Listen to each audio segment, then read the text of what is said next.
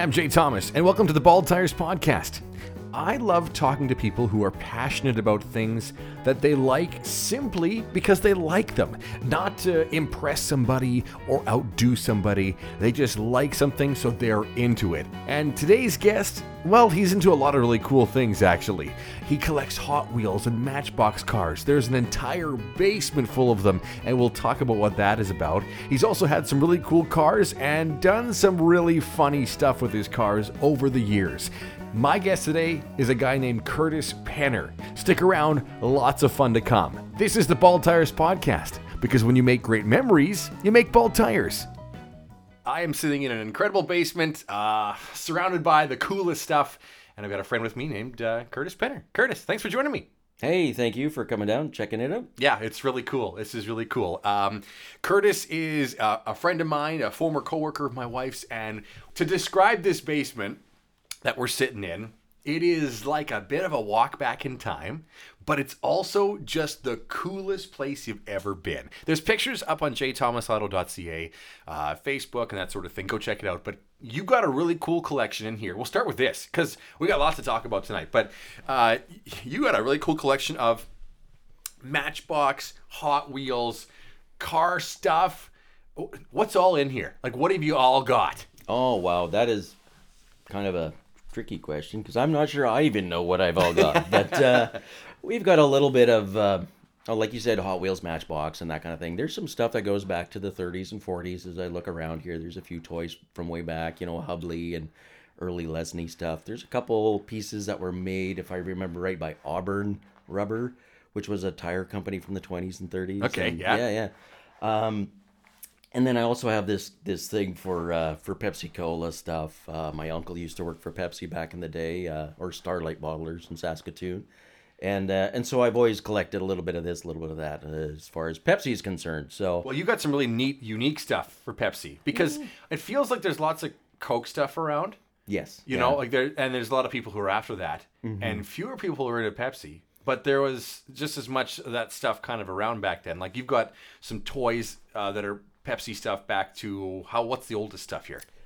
Uh, when it comes to toys, Pepsi wise, I think 1970 something. So Okay. not super old, uh, you know, compared to some of the other toys maybe. But uh, one of the setups I have here, or one of the kits that I have, is uh, it's new in box. It's a Buddy L setup with a forklift and uh, and the little Pepsi uh, bottles and cases on the back of the of the truck, and then there's a semi trailer, and it's all still new in the box, original packaging, and as close to mint as you're gonna get for something from the mid 70s. Now you this this one's never been played with, but did you have one of these? I did, and that's what really hooked me on this. And I probably way overpaid for this kit at auction, but uh, me and another guy got into it pretty hard. Uh, yeah, well into the hundreds of dollars for this silly kit, but uh, but we were having fun, I think. But yes, one Christmas I, I did get a get this exact kit, and uh, I have no idea whatever happened to the box, but it got played with hard in the sandbox and was left outside in the rain and the weather, like most toys did back then. And I'm I'm thinking of like I was telling you just before we started that uh, I've I played with this Hot Wheels set. Of course, lots of the red line tire cars, and I didn't know what they were as a kid, but they were my dad's and my uncle's and things like that Right. from the '60s. And then I I also played with this supercharger track set, right? So it was the orange Hot Wheels track, and then you, the car. There was these little rubber wheels inside this house that were powered by these big, gigantic D-cell batteries, and oh, the D battery. all the D batteries, and of course they'd leak every time you use them, right? Mm-hmm. But uh, you you would go through the track, and it would speed the car up, and you know it was it was really cool. We actually still have it. But man, oh man, how many cars and toys did we just smash and obliterate? That you know, we're probably worth money. Probably were. I, my brothers, if they hear this podcast, or make be upset when I confess that a number of their old toys uh, kind of met their demise in the in our family's driveway. Uh, I would take rocks out of the driveway and I'd smash certain ones. You know, they would have accidents. You know, so you had to you know mess up the rear quarter panel and the trunk lid and stuff. And and other ones I'd leave in the path for my dad to drive over with his car.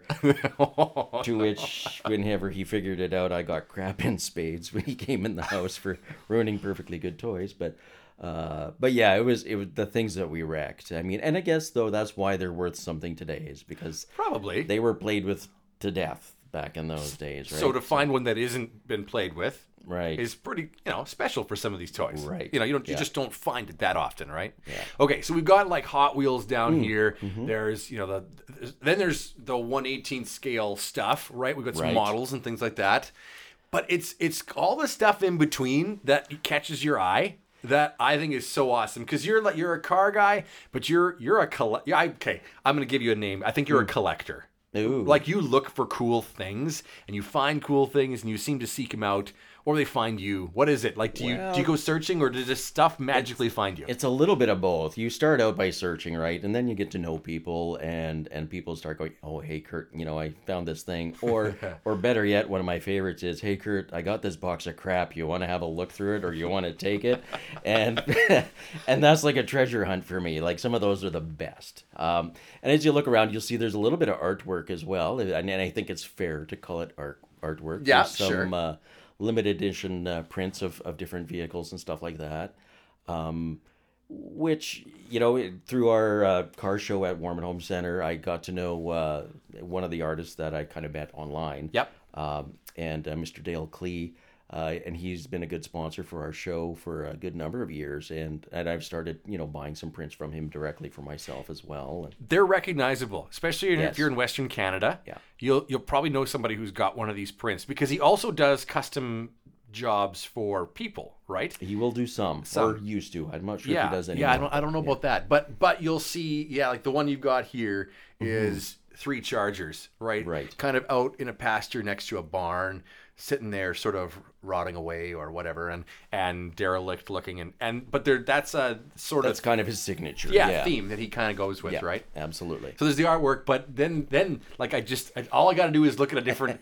a different surface in here. There's a huge collection of license plates. You travel and seem to pick one up everywhere. Yeah, we, my wife and I, we're we're blessed to be able to travel every now and again, and sometimes through work. Uh, in the past, you know, pre-COVID, we were able to travel a bit more. Uh, and so every state that I visit in the U.S., I'd like to get a license plate, and, and prefer not the the tourist shop fake stamp ones or whatever. I don't know. Aloha from Hawaii. Right. Yeah. Preferably See you in those. AZ from Arizona. yeah.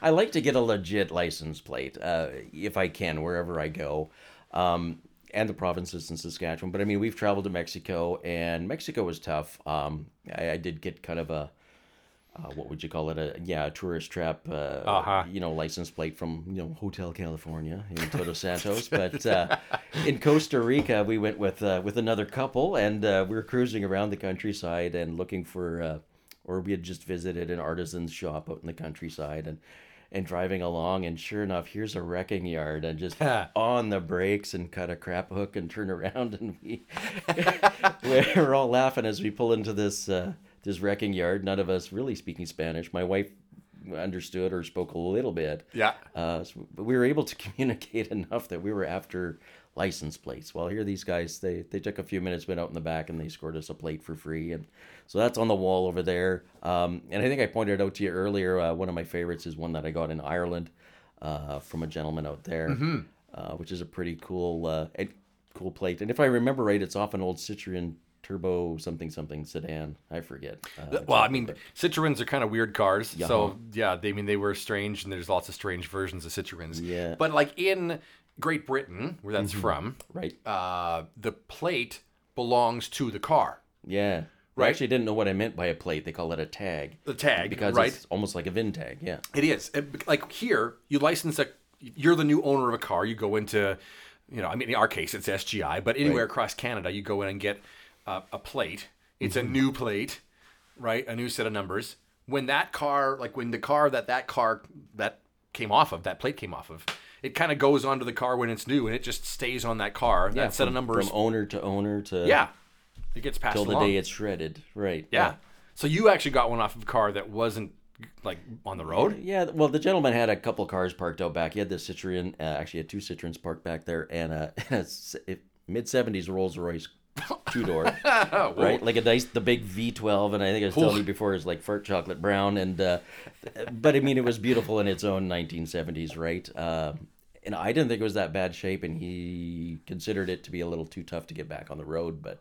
Um, whatever. I got a soft spot for the rusty underdog. So, uh, but anyway, yeah, we hit it off. We got to chatting and talking records and uh, and music, and then you know cars, of course. And then I brought up this whole license plate or tag thing, and mm-hmm. uh, give me a couple minutes. Maybe I got something kicking around. He says, and then he, he buggers off to the back, and he's clanking around, and my wife and I are kind of sitting there, kind of giggling, having a drink, overlooking the the ocean over the cliff, and uh, yeah, he pops back with a plate, and he wouldn't take money for it. This was oh, a, really? this was a gift, and here you go, and thanks for stopping in. And hmm. I don't know how long we sat and chatted there, but that's the fun of the collecting for me is is the people that you meet, yeah. and uh, the groovy little stories that you get, and uh, you know, I got to learn about his family and his dad and the history of the of that Rolls and all this kind of stuff, but um, that's half the fun of the collecting is the people that you meet and, and the stories that come along with the pieces that you collect, right? Totally, totally. I, there, there's so many things in the basement that I my my catches my eye, and I see them and go, oh my gosh, I remember that. Like you've got displays and they're like they're retail displays that were in mm-hmm. stores and stuff. Right. You got Hot Wheels or Matchbox cars on them and, and stuff like that. But there's one in front of me that is all like bubble gum and it's yes. like Wrigley's Double Mint, Wrigley's Juicy Fruit, Wrigley's Spearmint, Hubba Bubba in the like green, pink, red, orange on the bottom. Right. Who or, didn't Who didn't try out the the watermelon Hubba Bubba? Oh, totally. Right. Like, come on. There we go. I, this moment you said that, I just the the the, the like taste of it flashed back right? in my mind. Yeah. And then over your left shoulder is like chiclets. Like when was the last time oh, anybody yeah. bought chiclets? Well, and it, and the multicolored chiclets, like the packaging almost looks like tartan with the with the weird green and red and yellow. I yeah. didn't like. There's one, two, three, four different kinds of chiclets. Yeah. Oh, I didn't know that. Yeah. Anyways, those are all like pretty vintage displays. Yes. Yeah. So you like that's what I mean. You you find all this cool stuff you just like go looking for it. It finds you what? Yeah, well, I, I'm on the online auctions a fair bit too, which, if you ask my wife, it's it's a bit of a habit already. Uh, but I, part of the fun is the challenge of uh, I like old advertising. I like old retail. Um, I like cars. I, I like art, um, which might surprise some of my friends, but. Um, and the challenge for me of, of combining those things together yeah. is kind of fun. That's kind of the fun, weird thing. Um, over your right shoulder, there's a you know, a Ford. Uh, uh, I think it's a Model T, and I, I think it's accurately a Model T uh, uh, radiator shroud, and it's the the old stainless one. And I just turned it into a shelf. So where the rad would have gone before, yeah. I've, I've put some shelves in there, and we've got some cars on there, and in display. There's yep. an old Chrysler one over there uh, down the hallway with uh, no paint left on it at all. It's perfectly rusted, uh, which I got a big thing for rusty stuff. Uh, I just love rusty stuff. So uh, there's something about it that's pure and real that I enjoy. You know. It, would you call it nostalgia? Like, would you call it oh, a drive I, for that? I'm terribly nostalgic and a little, yeah. I romanticize the past maybe a little much, but uh, even the guitar in the corner, it's a 1945. Oh, really? Yeah, that's a 1945 Gibson J45. I would have not known that it was that old yeah. at all, but yeah, yeah okay, sure. No, I, I think I'm kind of the same way. Yeah. I really like I really like the the vintage side of things mm-hmm. or I, I have nostalgia for stuff I didn't times I didn't even get to experience. Right. You know, yep, but I think absolutely. that's probably a lot you too. Same absolutely, thing, right? Yep. Like there's stuff out here that's way older than you or I any, mm. at, at all a number of people have said, Kurt, I think you were born at the wrong time. I oh, I I believe that for me myself too. So when we talk about cars, are you a guy who likes all original stuff, or are you a guy who wants to take a car and kind of hot rod it up, or change it, customize it? What's what's more your thing? Yes. yes. yeah, I I um I used to be a purist, like in high school. I, I mean, hardcore Dodge guy in, okay. in high school in yeah. particular, and and truly a purist. You know, numbers were everything in Dodgeville. Uh, and to all you Dodge guys out there, you know what I'm talking about. And you Chevy guys are rolling your eyes. Uh, you Dodge guys and your numbers. Um, but it, that was part of the the fun of the Dodge game was was the challenge of getting the numbers matching everything. Yeah. Right. And of course, I had no money in high school, so there's no way I'm having anything that's mattered if it had matching numbers or not. but I would have a, a passion of reading up on stuff and learning that, and, and even finding stuff on. Uh, you remember the Auto Trader Uh-huh, days? yep. Yeah. Oh, I'd thumb the classic car Auto Trader.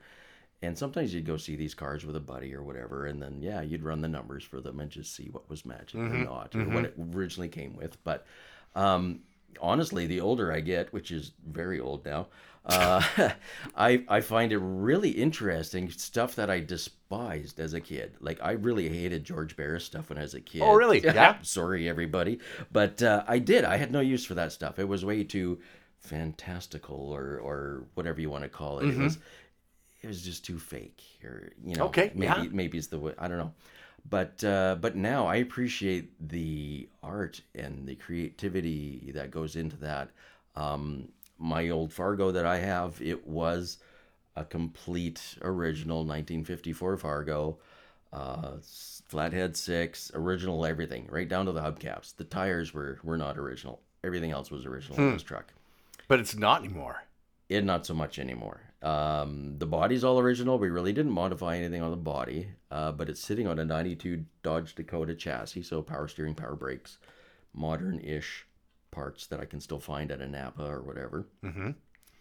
But to keep the nostalgic vibe and still have a little bit of entertainment, we found a 1958 uh, 354 Hemi that we punched out and popped in there. And uh, so it's fairly loud and obnoxious, and you know it's it's a fun cruiser. It's maybe not super fast, but it's a it's a fun cruiser. Makes good noise, right? That's a better It'll lay a good patch, you know, if, if you were so inclined. Not that I would ever do that. yeah, it could be done. it could be done. Just Yeah. saying, yeah. So I, I do appreciate the purist thing, and, and I love you know watching guys get excited as they're talking about how hard they had to look for this and find this Yeah. and and that. Uh, but I also find it really interesting, even if I'm not a fan of the look, I find it really ist- interesting uh, listening to guys who who fabricate and guys who do that custom building, uh, like bodywork and design.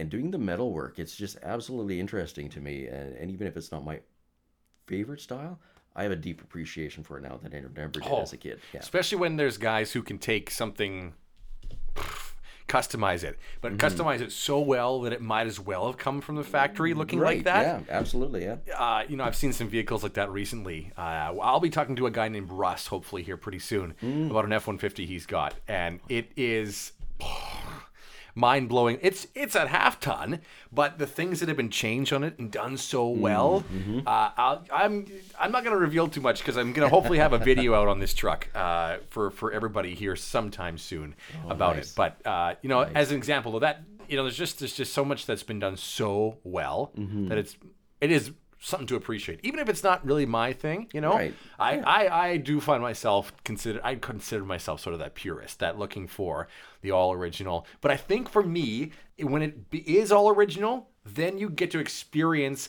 something the way it was when it was new. So it's almost like a little time machine. Absolutely. And and you know what? I get it because the the Fargo when it was Armstrong steering and had kingpin suspension Yeah. in front, it was like driving a tractor on the highway at 57 miles an hour. Yep. Top end, she was done. That was it. That was it. Yeah. Uh, I think it was running 470 something gears in the back. The thing could probably pull a house, but not very quickly. Uh, but there was something about it, just with a big stupid grin on your face, putzing along the highway, and and you know, probably turning the steering wheel what 20 degrees in either direction to keep it straight, right? But uh, there's a joy in that too that I honestly I do miss with the with the truck being changed up now. But And there's something I like about um, the old stuff still kind of able to sort of hack it. There's something, Yeah, you know what I mean? yeah. Like, look at this old thing. It's still going, you know? Right. It's, it's still driving. And there's lots of cars that, from the, that I've, you know, been at car shows and talked to people, and there's stuff that still back, dates back to the 40s and 50s that it can still kind of half-fast keep up with Kinda traffic. hold its- and hold its own out hold there, its yeah. own. And if you don't drive like a jack, you know, it'll, you can make your way around in it. And I'd like to apologize to all the jacks out there for that comment. Exactly. Okay. Anyway. I want to ask you Oh, yeah. what your first car was. My f- my first car, it was a real peach. Uh, my dad wouldn't let me buy the one I wanted. My brother had a '67 Parisienne two door. Right? Ooh. yeah, it was kind of a cool 327 two speed power glide. You know, it's not green with a white vinyl interior. The two special features of this car were the the absolutely crunched rear quarter panel and and the front fender. on- Fantastic. it's on the driver's side. It, it would two hit and runs on this poor car. That's what I wanted to drive for my first car. Dad's like, not a hope you're gonna have that piece for a first car. So it turns out my cousin had, uh, well, actually my cousin's wife had this lovely little 1979 Plymouth Horizon four door, four speed. What color? Uh, kind of a wine color, I guess, Oh, or yeah. burgundy or whatever. Mm-hmm. Um, and you know, it, it was a nice shape. It was well looked after. I, my cousin was a mechanic, like full time GM mechanic kind of guy, and this was his wife's little runabout car, and uh, ah, they were selling it fairly cheap. And Dad had taken me to go look at a Volkswagen Rabbit diesel. To which my my life almost turned upside down when we turned the key for the rattling and the knocking of this. Oh, crazy really? POS, yeah, like what a pile of junk. Um, and he thought it was great. Uh, I was not going to be seen in public with a rattle box like that. There's no way. Which now they've got such a following. Right, I mean, yeah. they are so cool now. Now who's laughing? Yeah, right. But But so I ended up with this. I you know this this Horizon ended up being a, a compromise. So I kind of grudgingly coughed up my own money, by the way, uh, for a thousand bucks for this car, and uh, I kind of you know mm, spitefully drove the living pee out of this car. like I was so happy it was a four speed. To be honest, I, I mean, otherwise, I, and you hear everybody talk about a Plymouth Horizon or a Dodge Omni, and what a piece of junk they were. The door handles fell off. The world's most gutless car. Blah blah blah. I think I had the only good one uh, that, that took an amazing amount of abuse. Um, this thing, uh, we went for did a little road trip from from Hepburn, Saskatchewan to Moose Jaw in this thing because my girlfriend at the time, who is now my wife, uh, was playing volleyball down there, Uh-huh. and uh, so me and a couple buddies thought we were going to go down for a game and you know watch watch the girls play and uh, I don't know find somewhere to crash for a night. So they had left like way before us, and and we're kind of just dilly daddling, and well now it's time to go, and go we went. So, so that poor little car. We slowed down for Saskatoon, and once we got through Saskatoon, past Grasswood Esso, and put my foot to the floor, turned the radio up so I couldn't hear what was going on under the hood, and away we went. And the speedo just went to 140, but we buried buried the speedo right to the bottom, so we're guessing at around 160, you know, maybe a little shy of 160, but basically 160k, all the way to Moose Jaw. Slow down, Chamberlain Corner, off you go, foot to the floor, give her we uh, we pull up in the McDonald's parking lot and we don't have time to sit down and, and eat supper. We got to get to the game. Uh, so we rip into the parking lot, turn the car off. It's so hot now, it's dieseling when I turn it off. oh my gosh. Yeah, and and you can hear the exhaust system going ping, ping, ping, ping, ping, and, and it used oil every day after that. It didn't use a drop until that day, but uh, she was a trooper. Um, and actually, later that night, I, I almost met Jesus as we. So my buddy and I drove to a Main Center, I think it was, to his grandma's house to, to go spend the night. We're both really, really tired. We'd stayed up way too long and stuff. And uh, quiet night on highway number one. and Yeah. again, to the pin, off we go. There's a herd of deer run right in front of us, and Buddy's Oh. half asleep. Right, he wakes up to see a herd of deer in front of the in front of the car, and you know I don't know. Uh, your your instincts kind of tell you that swerving at 160k is probably not a good idea Uh-huh. in, a, in a horizon. So I hardly twitched, and my buddy just about wet himself. He goes, "Did you even see those deer?" And he's like, "Yeah, I saw them. I just didn't feel like rolling, so it was kind of hope for the best." At that And you went like whoosh, right through? Yeah, breakthrough. Yep. Whoa. Yeah, yeah, a couple of angels there. So instead of Jesus, I've met a few angels Yeah. instead. So, but uh, I- that car did amazing things, though. Was- I've never hit a deer, oh, but I'm so glad I haven't. I'm a bit of I- a bit of a hunter myself. Yeah.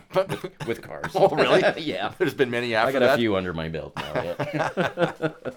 But yeah, that's uh, that's that's a, that's a moment. mm, that was a moment. Yeah. So after the horizon. After the horizon, things things progressed quickly at this point. Okay. Uh, yeah. Uh, after the horizon was a 73 Monte Carlo 350. Yeah. Actually, it wasn't a bad car.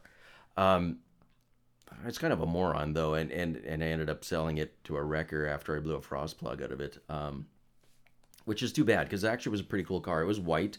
Uh, had Cragars on it and had the again I don't know what it is with the wine color, but it kept popping up in my stories. But uh, had the wine interior and the swivel buckets though, right? You remember the loser little swivel buckets? Oh that yeah, GM had? those Yeah. were cool. Oh yeah, and these things work great. They uh, they sometimes would rust up and get a little goofy, but these were great. Uh, worked fine. It was a great highway car. Not much off the line, but it's a great cruiser. But blew the frost plug. I think I broke a couple of studs off of one of the back wheels when we did a little ditch cruising with it one day. but if I recall correctly, but uh, yeah, it had a tough and short life with with me.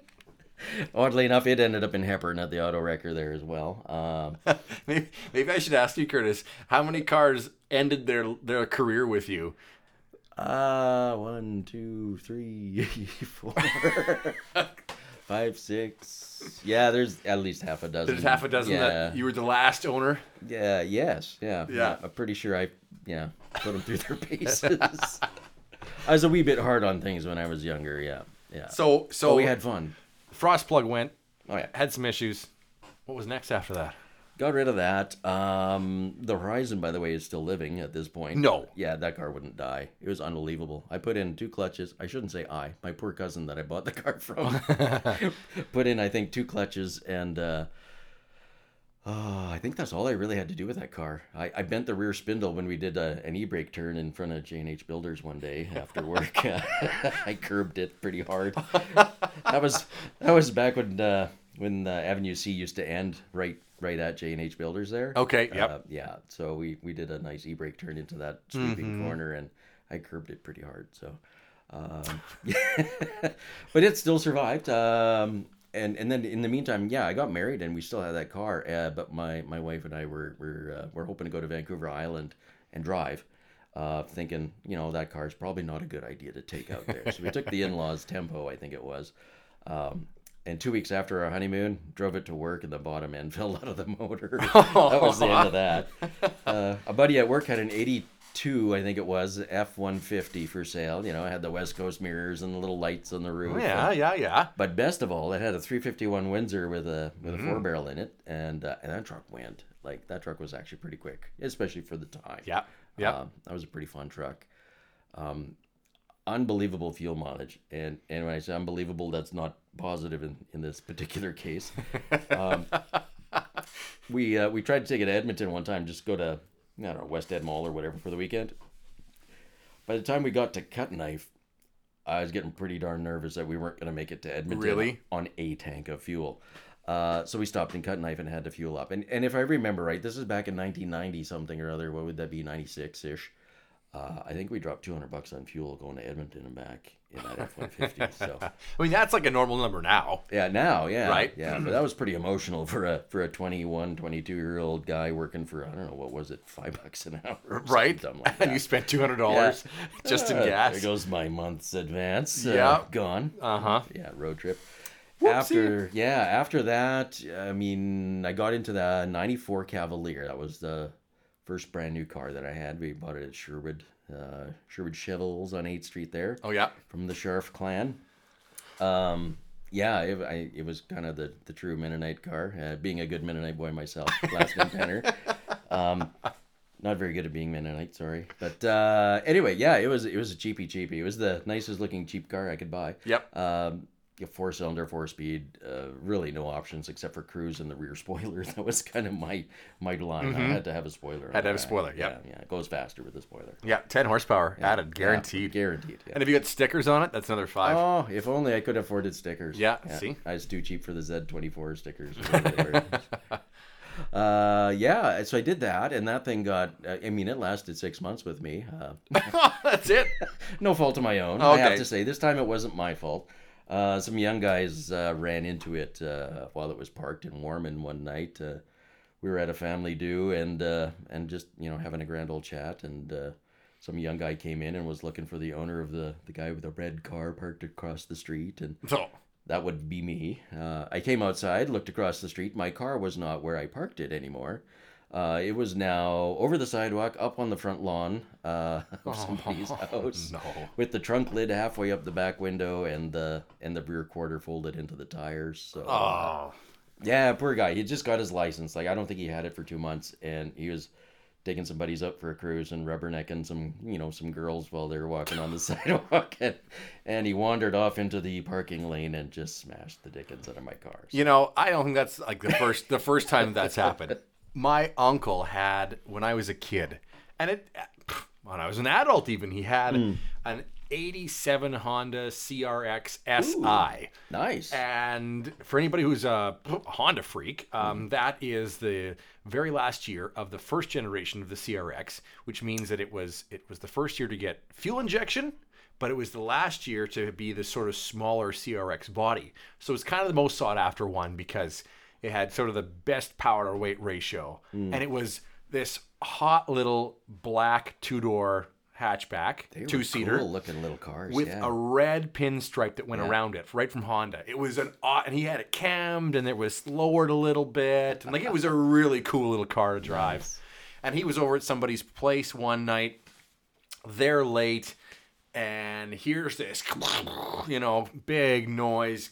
Looks outside, and yeah, a truck had kind of. I don't know if it was somebody who had a few too many or what it was, but basically just just ripped the side off the car. And like it was already, you know, an older car, but he just kept so meticulous care, you know, good care of it and just it wrote the thing off. and it was shame. like, yeah, a big pile of heartache there. oh yeah, you know, but same idea, right? I mean, like not even a crash you're in and then that's it. It's gone. Right. I didn't even get to wreck my own stuff. Exactly. yeah. So I don't af- know. Uh, so the Cavalier was toast Yeah, it was done. and were you out a whole crap load of money too because Yeah, you I had like lost a pretty good money because I only had it for a few months, and so it depreciates instantly off the lot. Yeah. But guys at Dodge City were pretty good to me. They, yeah, but I mean, whatever. They had a '94 Ranger Sport sitting on the parking lot. Ooh, They're pretty much straight across with what was left of the other car. mm, that's not bad. No, not too bad. So we did that for a while. It was kind of a, I don't know, what would you call it? Like a candy green with the little weird splash decal stuff on the side. Oh yeah, Ranger Splash. Yeah, was it the, the like sort of not quite step side, but sort of step side box? This was, no, this was a true fleet side. Little, Okay. Little fleet side, short Yeah. box, four speed, little little thing. So it was actually it was pretty neat looking little truck.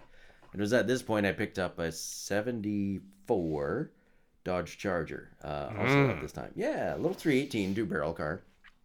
271 gears in the back, so you couldn't turn a tire on dry pavement to save your life. But uh, again, allegedly, you could float along about 120 mile an hour, no problem in that car. No problem. Allegedly. Allegedly. and you could allegedly miss the turn into Langham one night and lock up the rear wheels and start sliding at 90 miles an hour. Oh no. yeah, she's a little nose heavy. And yeah, it would get a little spooky once you got on the binders. But it was a fun cruiser. It was a nice mm-hmm. car. That that one I miss, actually. It was a, it was a bit of a boat. But I mean, I got a bit of a soft spot for the for the big bum Dodges like that. So that's like a we're in the '90s, but that's the '70s, Right. You know that you're talking about. Mm-hmm. Was that the end of that that Charger then? Oh no, no! It actually lived a long and fruitful life. Uh, really? Yeah, actually made it to through two owners after me. Uh, yeah, I know, right? Shocking. Wow. Uh, oh, you know what? I forgot one in between. I had a '73 Dodge Dart Sport 340 uh, Oh. that I bought actually just before the Ranger. Uh, it was sitting in a shed where I don't know, just off 42nd Street, where there's that Lindall Homes or whatever it is, and a- Okay, and, yeah. a Speedy Lube or something back there. Uh, so it was in one of those sheds back there, unmolested, uh, 340 four speed car, rotten, like rotten. That you could, you know, you could sift flour through the back seat uh, on the floor, I should say. Yeah, it you drive it fast down a gravel road and you couldn't see inside the car. It was like a Temple of Doom in there. It was bizarre, but had uh, Doom. had the great big 800 thermoquad on there that uh, Freiburger and what's his nuts off of Roadkill loved so much. Oh Uh, yeah, yeah, the one that they ripped out of that motorhome, yeah, yeah, yeah. right? Yeah. And they stuck into the Charger. The wasn't Charger, it? yeah, the Mayhem, yeah. Right. That's Yeah. right. Yeah. Oh, yeah. Anyway, that thing went like, it went pretty good. Uh, for a for an old car, she went pretty hard. Rubber second gear, uh, copious amounts of fuel though. Um, Oh gosh. and the linkage was all buggered up between first and second. So you'd kind of either drive it like a grandmother, or you'd you'd drive it like your hair was on fire. That was kind of the two options, right? Because you'd have to speed shift it into second, or you skip into third. Uh, in city driving, like there was just really no in between. It would just sit there and get jammed, and and then yeah, Oh. you were kind of kind of stuck. But it was really fun until I got pulled over and got you know, I, a whole shopping list of tickets from the Uh huh. from the city cops. You mean from like uh, having no floor and things like that? No, he didn't even get that far. Oh, okay. yeah, okay. All right. I catch your drift. Was- Yeah. yeah, they didn't quite get that far. But I did learn a lesson that day that it's not a great idea to argue about the legality of your exhaust system with the local constabulary because they will find other things. Yeah. Well, we've seen that in the news within the more more recent times. Right. Yeah. Yeah, Of course. absolutely. Okay, so you've you've kind of bounced back and forth in your car right. history. You've gone from like kind of muscle car, something old, something new, something old, something new, Yeah, right? Yeah, it kind of goes with my attention span. I'm like Captain, Captain ADD, which is the other thing when you look at the walls in the basement here. You can kind of see my attention span at play down here. It's pretty funny. Uh, but yeah, I, I love mm, stuff. I don't know. I mean, without being a hoarder, I, I, I don't think. But whether it's, um, you know, a muscle car or whether it's antique, uh, I really appreciate most anything automotive, really, to Yeah. one degree or another. Yep. I've got a G35 right now, which what is it, 2007, I think.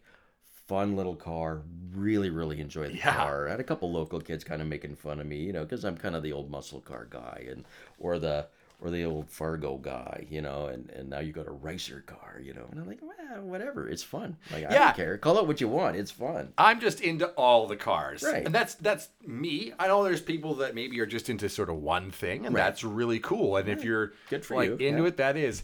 I'm totally like anything, everything. I like Right. the style of the swoopy fenders, 20s and 30s cars. There's something like that Mm-hmm. just is if you ask my my family when when I was a kid like going to like the Draggins car show, you know, every Easter, Right. like that's the stuff that I was attracted to. Mm-hmm. But I also love the big square 60s stuff, you know, muscle car stuff is great. And then I grew up in like in Hondas. Like Oh, yeah. you know, like that was my first car and then, then like families have had them ever since and stuff. I'm into that too. I it's it's just kind of everything for me. I just like it all. Yeah, absolutely. Same here. And and you know what? I mean, uh, in in one of your previous podcasts, you were talking to a fellow who's into the big cars, like Yep. the big ones. And and I mean, I I got a thing for wagons, which a lot of people do now. Now it's cool. In, in the old days, we were a bunch of weirdos. But um, I mean, a Vista Cruiser. That's always been, that's always been on my list. Oh. Like that 70s show right? probably just just you know launched the the Oldsmobile Vista Cruiser Absolutely. back into stardom again. you know, because of Eric and Red Foreman and all that fun, right? Right. Well, and you know what? Matchbox makes a couple really nice versions of the Vista Cruiser. Really? so you know, yeah, I got a couple on the wall in the other room. Okay, so- I'll have to look after we're done this. We'll take some pictures. Yeah, right. Um, There you go. You have a you have a wagon right now. Uh, Or my is it you? does. Your son does, No, my, okay. yeah, my one son does. He's got a uh, '79 uh, Mercury Bobcat wagon. Like, what are the chances of finding one of those? Well, it's through a coworker, right? It was uh, a buddy I work with. He his brother had it on the on the acreage, and his brother passed, and this had been sitting around, and uh, they were looking to clean things up, and and so you know, as I love old stuff, and so I actually ended up picking up. Uh, that little, uh, I keep wanting to call it a Pinto, but I, I, I picked up that little uh, Bobcat for my son. And he also had a 76 Buick, oh gosh, it was a Buick Century Spirit Edition Oh, sitting there. Yeah, yeah. it was it was kind of a medium green with a white vinyl interior, and I'm a sucker for white vinyl interiors. and the, the price was right, and so we trailered it home. And uh, the cousin that I mentioned earlier, he does a lot of fabricating and hot rod stuff. Um, Jansen hot rods. Yeah. Um, yeah. So Alvin over there's my cousin. Oh, Um, okay. Yeah. yeah. sure. yeah, and does some really fun stuff. So we- we thought that this might be something that he could either work with or or flip or something, right? I just hated to see it sit there and go and you know die in the grass. Yeah, yeah. So we, anyway, we dragged these two home, but uh, we threw a battery in the in the old Bobcat, dropped some gas down the car, fired it up, drove it on the trailer. Really? yeah, true story. And uh, all we've done is we've replaced the front rotors and you know spark plugs and wires and silly stuff like that. Done a tune-up, and my son drives it to work and warm it every now and again. And it just goes. yeah, it just goes. Okay, so let's go back down the rabbit hole of the cars Oh, yes. you've owned. Let's let's go to that. Oh gosh, yeah. So after what do we get to? Where were we? Oh yeah, Dart Sport and a Charger. Um, after that, there was a '68 Fargo, uh, baby blue with a white roof on it, and three in the trees. Cool. Leaning tower of power. Drove the beans out of that thing until I blew the tail shaft out of the transmission. Whoops. Sold it to my cousin, other cousin. I got a lot of cousins. Um, And yeah, in the meantime, at, at this point, I'd picked up the 54 Fargo, which the funny thing with the Fargo that keeps popping up is that I saw it when I was 11 years old for the first time. Uh, my dad had a 56 sitting in the driveway, Okay. and uh, you know he kind of held it together as long as he could, and then it started wasting away. But uh, my older brother found this 54 sitting out by Viscount, um, close to Highway 2 and 16. There's a there's an elevator sitting off on the south side of the road, and it was right by that elevator on that yard where this truck was sitting along the rail line. Okay. And uh, anyway, he had seen it when he had delivered some lumber out there, and so he mentioned it to Dad, and we went for a Sunday drive, go have a look at this thing, thinking, oh, it might be good parts truck or whatever. Yeah. Not for sale. Go away. Uh huh. So anyway, it was some ten years later. I ironically dr- driving truck for the same lumber company, uh, driving by, and I I wonder if that truck's still there. So here again, probably shouldn't be proud of this, but I drove a slightly overloaded flatbed of uh, lumber down a summer road to, to see if this old truck was still there, and it hadn't moved an inch. Uh, the only way it moved was down into the grass. Uh, yeah. Sinking. Yeah, so I talked to the old guy who lived on the yard, and he's, oh, that effing truck. Yeah, the CPR guys were just here asking about that stupid truck, and then some other guy was here. Here's the nephew's phone number. He knows the nephew who owns this thing in Fort Saskatchewan. He'll help you out. But just, you guys gotta quit going on my effing yard. Uh, you know, he just, you're a little antisocial. Uh huh. Um, yeah. But I ended up phoning this guy in Fort Saskatchewan, and we made a deal over the phone, and I went and picked it up for, I- if I remember right, six hundred and fifty dollars. Oh come on. yeah. And you say all together, intact, everything was there. Yep, everything, hubcaps, everything. It was seized uh, from You sitting. could you could sell the hubcaps for six hundred and fifty dollars. Yeah, they're in the garage. Yeah. they're still in the garage. But Yeah. anyway, yeah. So we bounced back to there, but uh, yeah, so I ended up owning it like ten years later, and Huh. still have it. Um, from there, though, I mean, things went on and on and on. Uh, yeah, 68 Fargo, we said. There's uh, an 86, I think it was, Dodge Ram Charger, 318, yeah, kind of a Jane. Um, and mid 80s Dodge 360 half ton. Oh, uh, one of my favorites was a 77 uh, Dodge short box. 318 four speed, it had the knuckle buster four speed yeah. the old Tic-Toc-Tach was ripped out of the out of the dash. It Mm. originally had the clock inside the tachometer, uh, but that had long been ripped out. There was not a straight piece of tin on this thing, and it was a four x two, so it was only two wheel drive, but it was raised up like a four x four. Uh, okay. Weird. Yep. So it's kind of like a Little Red Express wannabe, but a fleet side and raised a little, flat black and buggered everywhere. Everything was banned. Everything was banned on this truck. It just loud and obnoxious. I think there were blue bottles on it, and it was a perfect field truck. And uh, I ended up trading that for. Uh, I think. Okay, hopefully this guy's not going to listen to this story, but I, I, I do believe I, I got a set of heads, machined heads, 360 heads, um, an intake, and $500 for a trade on that truck. Wow. And all those parts went onto that charger that I had at the time. Uh huh. Okay. So uh, yeah, I made out like a like a bandit with that one.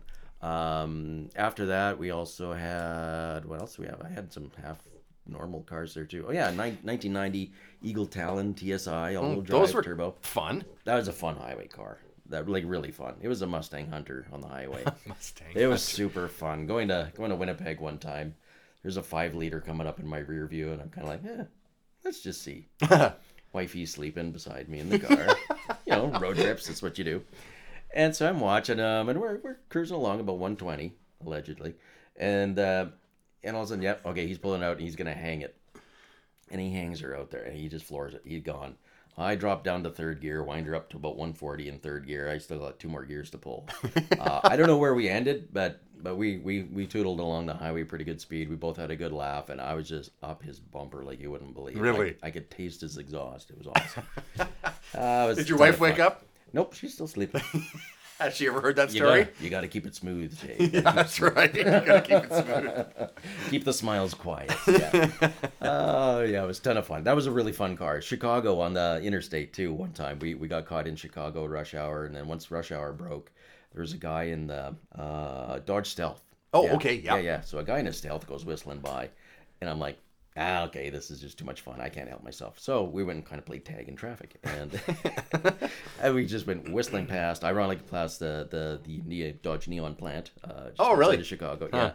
Uh, what's it called, Belvidere or whatever. Yep. I forget. Yeah, so we went whistling past there, and I don't know how fast we were going. It wasn't super fast, but we were weaving in and out of traffic, and we are both just grinning like a bunch of idiots, just you know having fun driving through traffic. Waved at each other, and he buggered off off the interstate, and away we went back to uh, to Saskatchewan. oh gosh, yeah. Uh, what else do we have?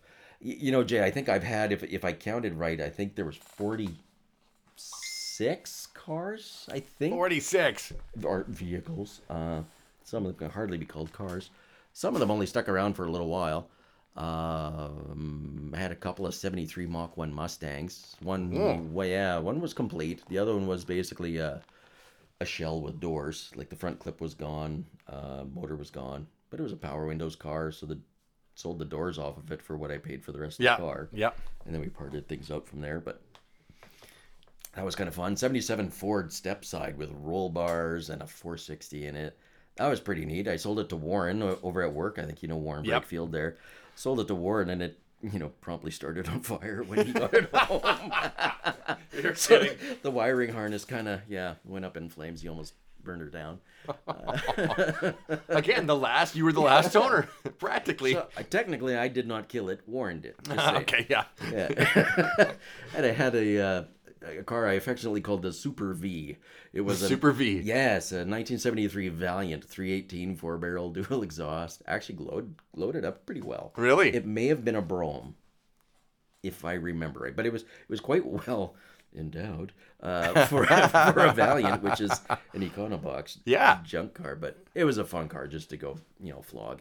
Um, it it didn't last long. I got offered some not bad money for it, so I let it go. Um, I did find a 1981 Plymouth Horizon, sky blue. Really? Uh, yeah, and and uh, believe it or not, I got it running. It had just been sitting forever. I forget what was originally wrong with it. It was an automatic, really boring.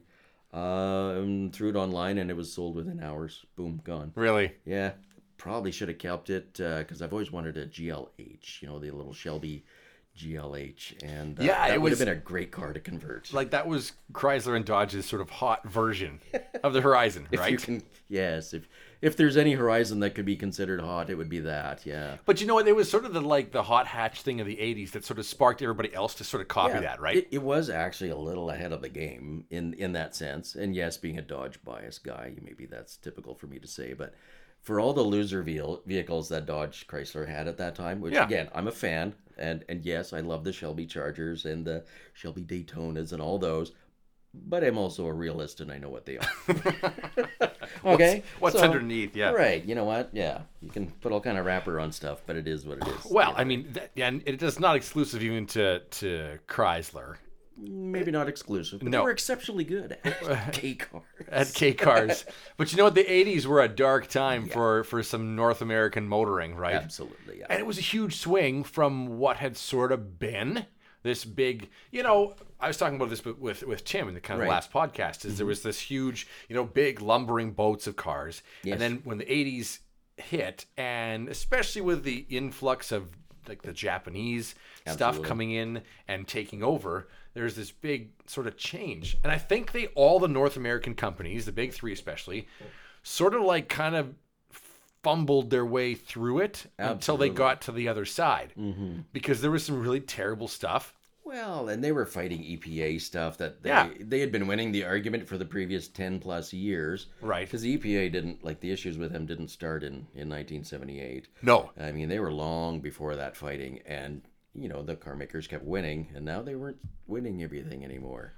Uh, the governments were pushing things, and so they had to kind of you know ad hoc you know slap on again with Chrysler stuff. I know electronic spark control. and, Mm, yep. and carbon filters and stuff like that. Just smog stuff that add an air pump which puts more oxygen into your exhaust so that when the EPA would measure your exhaust density, Yeah. you just had an air pump that was pumping passive ambient air down the exhaust pipe to mix Wasn't it pumping oxygen into the catalytic converter so it could burn more efficiently? theoretically. Right, right. Right. I mean, it did nothing. I I talked to a guy at a car show. Practically. Um, this is like pre-COVID stuff. Right. I think it was a car show in Regina. It would have been Majestics. Okay, yeah. And he had uh, an 81 or 82 Chrys like an Imperial or something like Oh, yeah, groovy, yeah. yeah. But it had all that elec- electronic junk on the carburetor. Yep. It also had a digital dashboard. Like it was, but he said it was like hellaciously difficult to kind of master and and get the thing running properly again. It Yes. was not fun at all. No, And it was some of the- complicated. yeah, some of the early, I guess, what you would call computer. Yeah, no, uh, that's what it was. It was like electronic, not just electronic ignition, but like almost fuel injection. But it was still running a carburetor, but it was the computer controlled fuel injection, like Mm-hmm. Right. this Yeah. stupid was, mix of stuff. It was odd. Yeah. Right. My, my my other son has a 1980 Dodge Mirada. oh yeah, Uh, yeah, T-top car, the Corinthian leather. uh, Corinth- right, yeah, we go back to the Corinthian leather. yeah. Full load car, eight track, everything.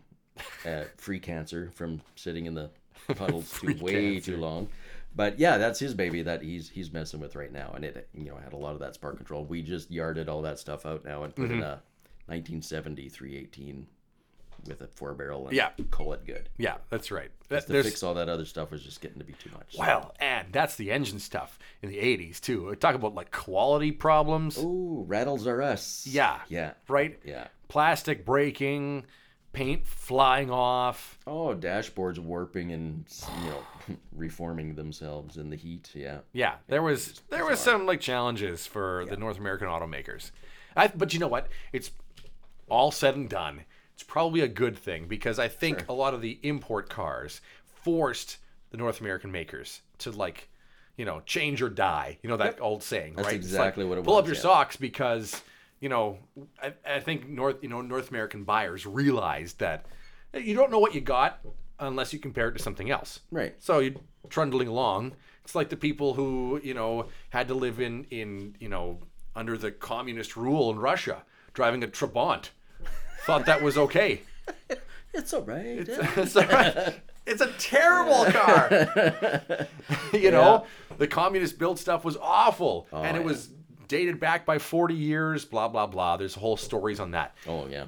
And until they realized whatever the rest of the world was driving, Right. and you go, "Holy cow!" right? a minute. I think there was a big wake up for like the North American markets and the manufacturers, kind of in that period where they And went, this coming from a guy who who owned a Fiero and drove one at one point and laughed and thought it was a lot of fun.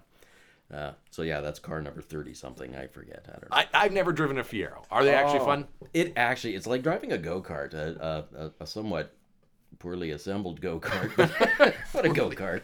Poorly yeah. assembled. A V6 four speed. You know, I don't know if that was even 150 horse. There was no race car in, Mm-hmm. in that respect, but throw it around like the Dickens. And contrary to what I expected, it was a hoot on gravel roads. Like Yeah? an absolute hoot on on our grid roads out here. Oh yeah, terribly fun. You, you got to learn how to drive a mid-engine on gravel, but I mean, that I guess was part of the fun. Okay, It was the weirdness of it all. Yeah. I got a question for you now. Okay, go. Have you ever had a car you didn't thrash? I don't know. If, I, don't, I don't know if I can say yes to that. Or not. Um, That seems to be a kind of a trend as we go Seems along. to be. I put this one in the ditch. and, and maybe that's why I'm not a purist. And you know, I, I'm too much. You know, too much of a ten year old in a 48 uh, year old body that just I love playing with the toys that I have, whether it's I full guess, size or eh? small, right? But I don't know if I could answer yes to that. I think everything I own is, has uh, has exceeded the speed limit.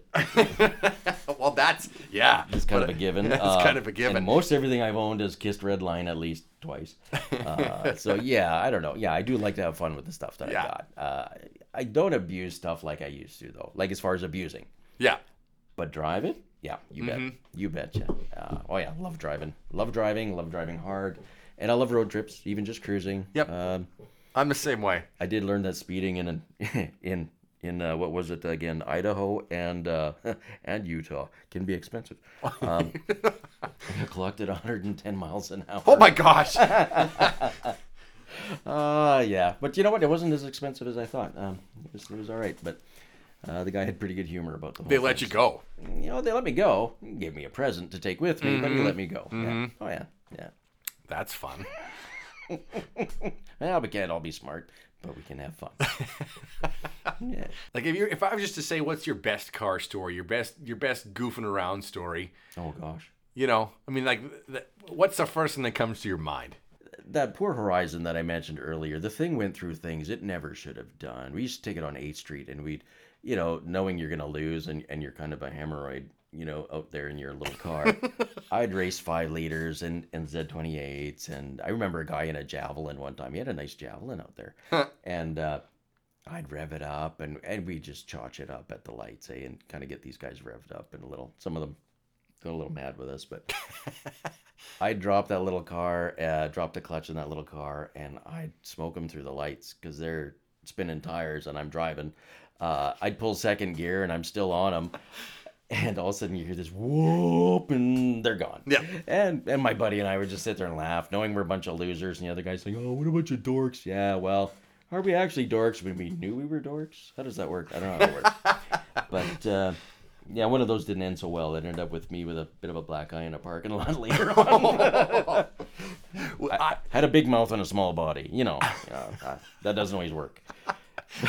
we I had a friend. Uh, so my car, my old my old Honda Civic, this one that my grandpa had, and then it was it was mine. Um, just like your Horizon, front wheel drive car, five speed manual, mm-hmm. and a 1.3 liter. Ooh, Yeah, monster. monster. 55 horsepower. but the thing weighed only 1,800 pounds. Right. Like nothing. And it was plenty rusty by the time I got it. So probably less than 1,800 pounds. 1725. Yeah, rust is lighter than metal. Right. Um, I had we had a friend who worked at uh, a sandwich shop. I can't even remember which one it was, and there was some old baking trays. So the best thing to do was you go park the back wheels onto the baking trays, and this is wintertime. Put the e brake on, handbrake on, uh-huh. and then drive around.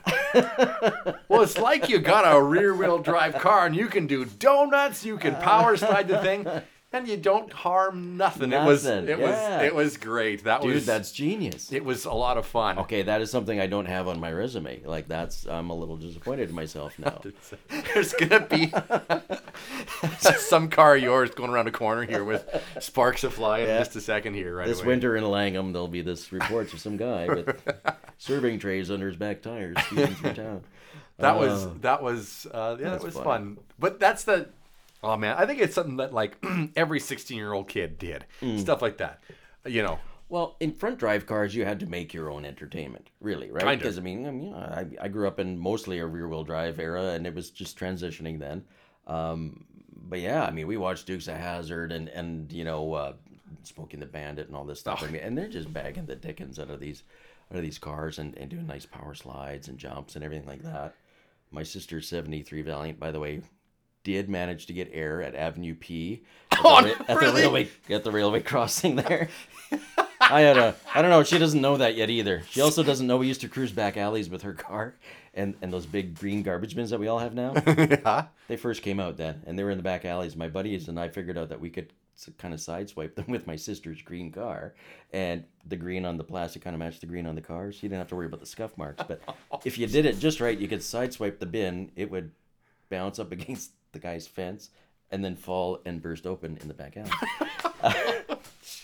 so I mean, I was a terrible kid. I was terrible. Uh, but boy, we had we had fun. Though. Are we starting to incriminate you, Curtis? A little bit. City of Saskatoon's gonna send me a bill. but that uh, that Horizon, you know, just again stupid stuff that we'd do. I, I was in Bible school in Hepburn. Uh, you know, after high school, mom and dad said, "Thou thou you thou shalt go to Bible school," and I did, and I got bored, and so you had to figure out what to do. Well, the Hepburn used to take all the snow on Main Street, put it in the middle of Main Street, so they'd clear all the parking up against the sidewalks, Yeah. and you'd have this great big ridge of snow. Hey Kurt, I bet you can't make it through there with your car. Huh? I bet you we can. So we did slalom races through through these snow piles that were you know three and four feet high, uh, put up by the by the poor grader operator from the town. And then so they they got wind that we were making a mess that way, so they cleaned it all up. Well, now we have a dance floor. How many Rockfords can you do in a row, Kurt? I don't know. Let's find out.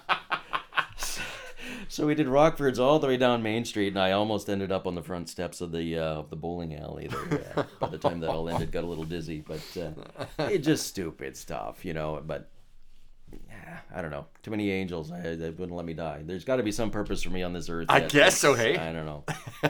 All the fun you've had. The amount of dumb I've I've pulled, and yeah, it's yeah. And the sad part is, I probably don't remember all the stories. You'd probably talk to friends who go, "Oh, Kurt, hey, remember that time?" Oh yeah. no, I didn't, but uh, but I believe you. But I believe you. Yeah. So what's so what's uh what's on the want list? Like like where you're you're right now. You got the Fargo, the truck. Right. Yeah. It's pretty cool. Yeah. Pretty fun. Yeah. What's what's on the what's on the horizon? Just to steal a Well, you know. it's funny you should say that, and I mean, and it's popped up a couple times tonight. I'm feeling a little nostalgic about my old Horizon. I'd Mm-hmm. love to build a GLH out of it. You know, good old Carroll Shelby's goes like H. That was the that was the whole the whole deal of that one. Um, I'd love to have one of those just because they're goofy and fun. I think that'd be a hoot.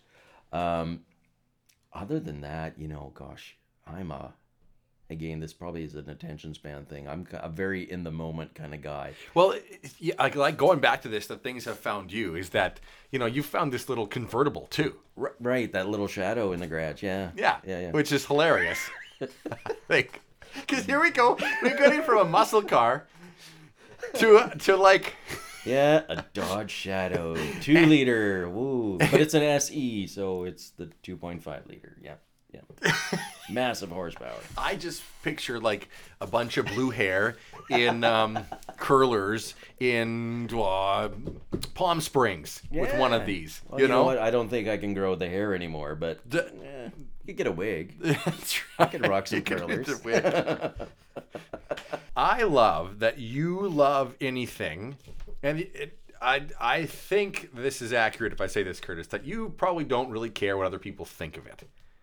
Not a whole ton. In fact, if they don't like it, it's actually kind of more fun. Really? Well, in a way, you know, I I've always rooted for the underdog, right? I mean, Yeah, uh, but I mean, the, because I think it's cool when you like what you like. right? Yeah. And I, I totally respect people that like what they like because they like it and for no other reason. Yeah. Not because they're out to please somebody or out to impress somebody. Well, I you tell ya. just like what you like. You, You, know? are not going to impress a lot of people with a 92 Dodge convertible. but that's okay. but you're probably going to make a couple people laugh. And honestly, that's the fun for me. Uh, Okay, yeah, cool. that's that's the fun. People laugh at it or laugh with you or at you, whatever.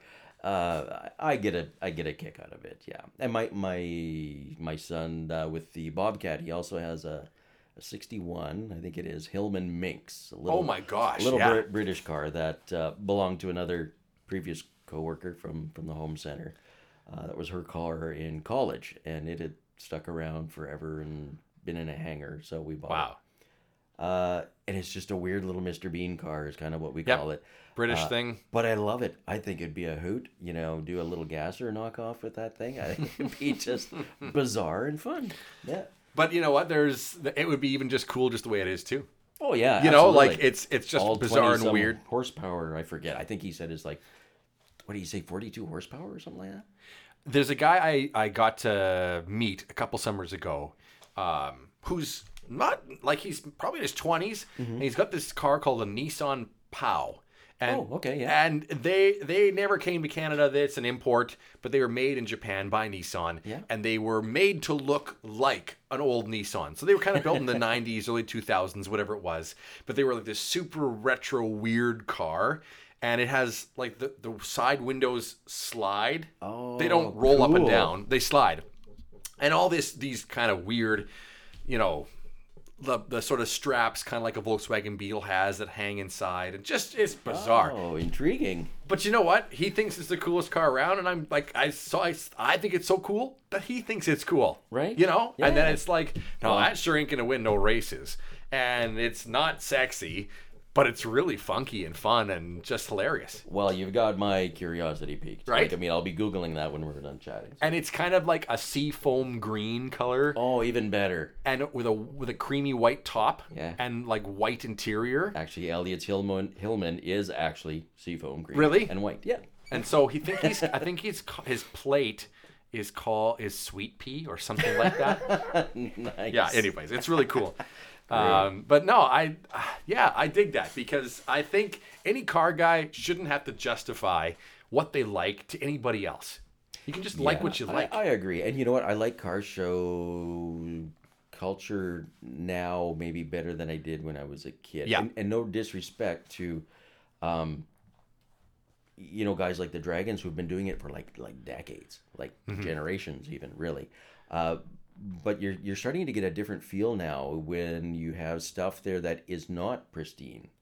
Uh, you get the survivor car col- uh, corner kind of thing. Yep. Yep. Um, I'm just all about that kind of stuff or barn find stuff. I mean, I, I just love it, and I forget which club it is that brings some of the, the old tractors, and they usually have just a just an amazing display at the Draggins Show. Um, I, I think they're from Rosetown, but I'm yeah, I sure. think so. Yeah. that sounds about right. But just some wonderful tractors, which isn't necessarily my passion, but they've displayed them so well, and they've restored some of them so well, and they've preserved some of the heritage of the other ones that maybe they didn't restore. Yeah. But they but they're still fully functional units, and and they present really well. I mean, I presentation's a thing for me too, and I mean it's it's just kind of fun. Well, I love that part of it. Mm-hmm. Um, I got to do one car show, one indoor car show last year. Of course, it's COVID, right, and all that's going on. But it was the Rosetown Dusty Wheels car show that was allowed Oh, to go cool. ahead, following all the rules. And that's just there was kind of like that sort of big dip in the numbers in at the end of summer in COVID, and everything was okay, and it was it was fine. Um, but I I actually got to one win like best display Oh, in the car show. Because for me like i've got a my 69 buick and i take i've got an old uh, little portable turntable that i found at i don't know some sale somewhere. Sweet. i've got a collection of records some lps that are all from the 1969 era you know like uh, the mamas and the papas and herb alpert and the tijuana brass and all just kind of weird stuff. And i sort of brass. yeah and i've got a matching vintage um, coleman cooler and Okay. the water cooler that goes That with is a sweet cooler. yeah, that it's is a sweet. Cooler. It's blue and white, Yeah. but it's It's anyway. the little things, right? yeah, Yeah. And then I, absolutely. I through with some friends of mine, um, they connected me with somebody had a huge collection of parts um, that they had kept, old new spares of stuff, and they had these old GM AC Delco shocks, rear shocks Oh, okay. for my car, but they're not gas shocks like new ones are. They're oil filled shocks Oh, okay. Yep, which yep, were yep. the upgrades back then. GM called them pleasurizers. I have no comment at this time. So I have a bo- I, I put them on display all the time. I have a, I have two in a box, unwrapped, never used. They're like a gold color with a big sticker across each shock Uh-huh. tube. Yeah, yeah. Pleasurizer. So you're sitting in my basement telling me that you've got two pleasurizers. That's what I'm hearing right now. Yeah, Oh, I know. There's a lot of jokes uh, that Well, that uh, follow these Good things for around. you, Yeah, I right. guess I'll say. Yeah. um, I guess where I was going with this is like like you were talking about. The car show scene maybe has changed a little bit, and I Mm-hmm. love that everybody is really inclusive and for the most part really supportive. You know, Absolutely. even if you're a big Ford guy and you wouldn't drive a Chev if your life depended on it, you can still say, "Hey, nice Camaro." right. You know, Absolutely.